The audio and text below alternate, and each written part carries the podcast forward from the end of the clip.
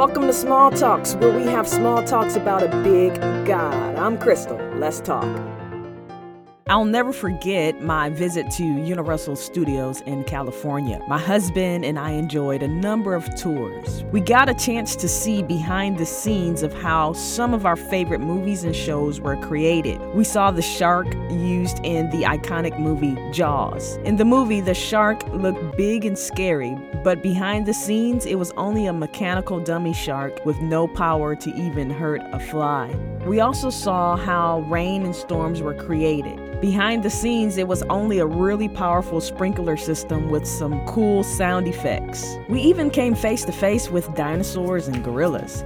Needless to say, I didn't even flinch. At the special effects show, the host said one of the main goals of the movie business is to make the viewer think what they are seeing on TV is real. So even though the storms, deadly sharks, and gorillas look real on TV, it was only an illusion. The ploy of the movie industry sounds very similar to an ancient old strategy of our adversary, our enemy Satan. If he can somehow take the things in our life and use them as props so that it appears as though things are worse than they really are, a huge part of his mission is accomplished. See, the enemy wants to take the storms in your life and twist and manipulate it to make you think that that storm is a death sentence and that it's so big you'll never get out of it. This is part of his plan for our lives. Well, today I want to encourage you to look behind the scenes of some of your issues that appear to be scary and big and out of control and see them for what they really are.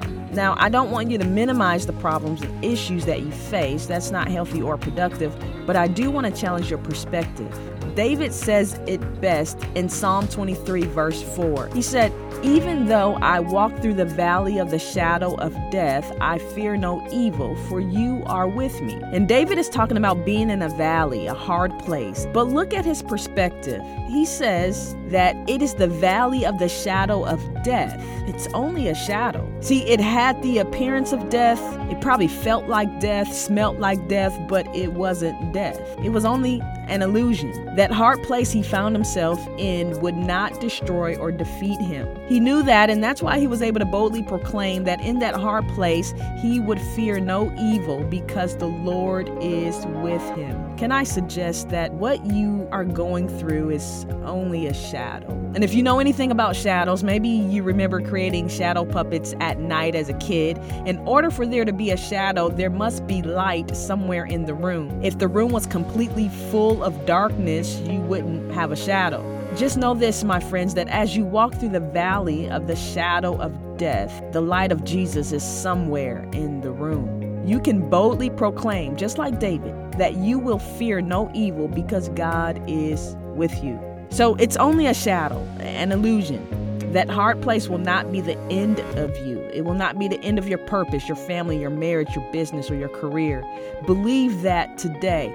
Paul says it like this in 2 Corinthians chapter 4 verses 8 and 9. He says that we are afflicted in every way but not crushed, perplexed but not despairing, persecuted but not forsaken, struck down but not destroyed. Paul is saying the same thing David said.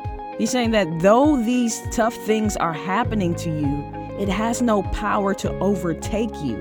It's only a shadow. You are not forsaken. The Father is with you. It may look powerful, but it has no power to destroy you. It may look like it will take you out. It may look like the affliction is so great you won't recover, but it's only an illusion. But notice, both Paul and David did not ignore that they were actually in a hard place.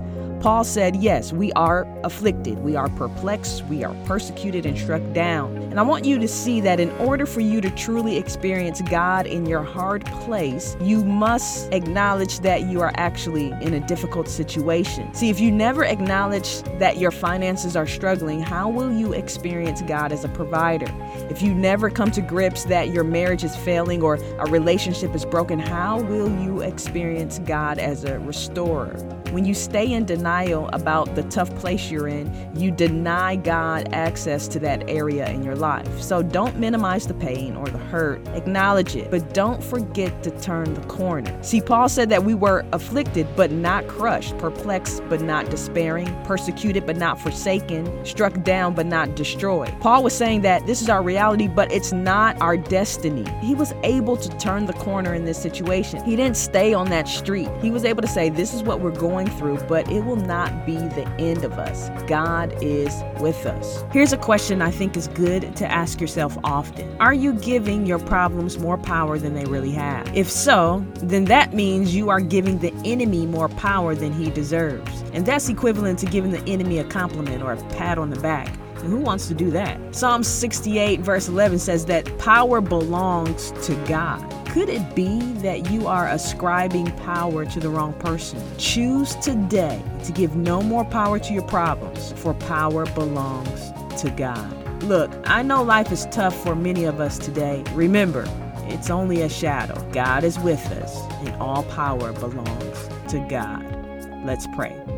Thank you, God, for your presence, especially during difficult times. Would you help us have the right perspective when we're going through those valleys? And God, help us not forget that all power belongs to you. In Jesus' name, amen.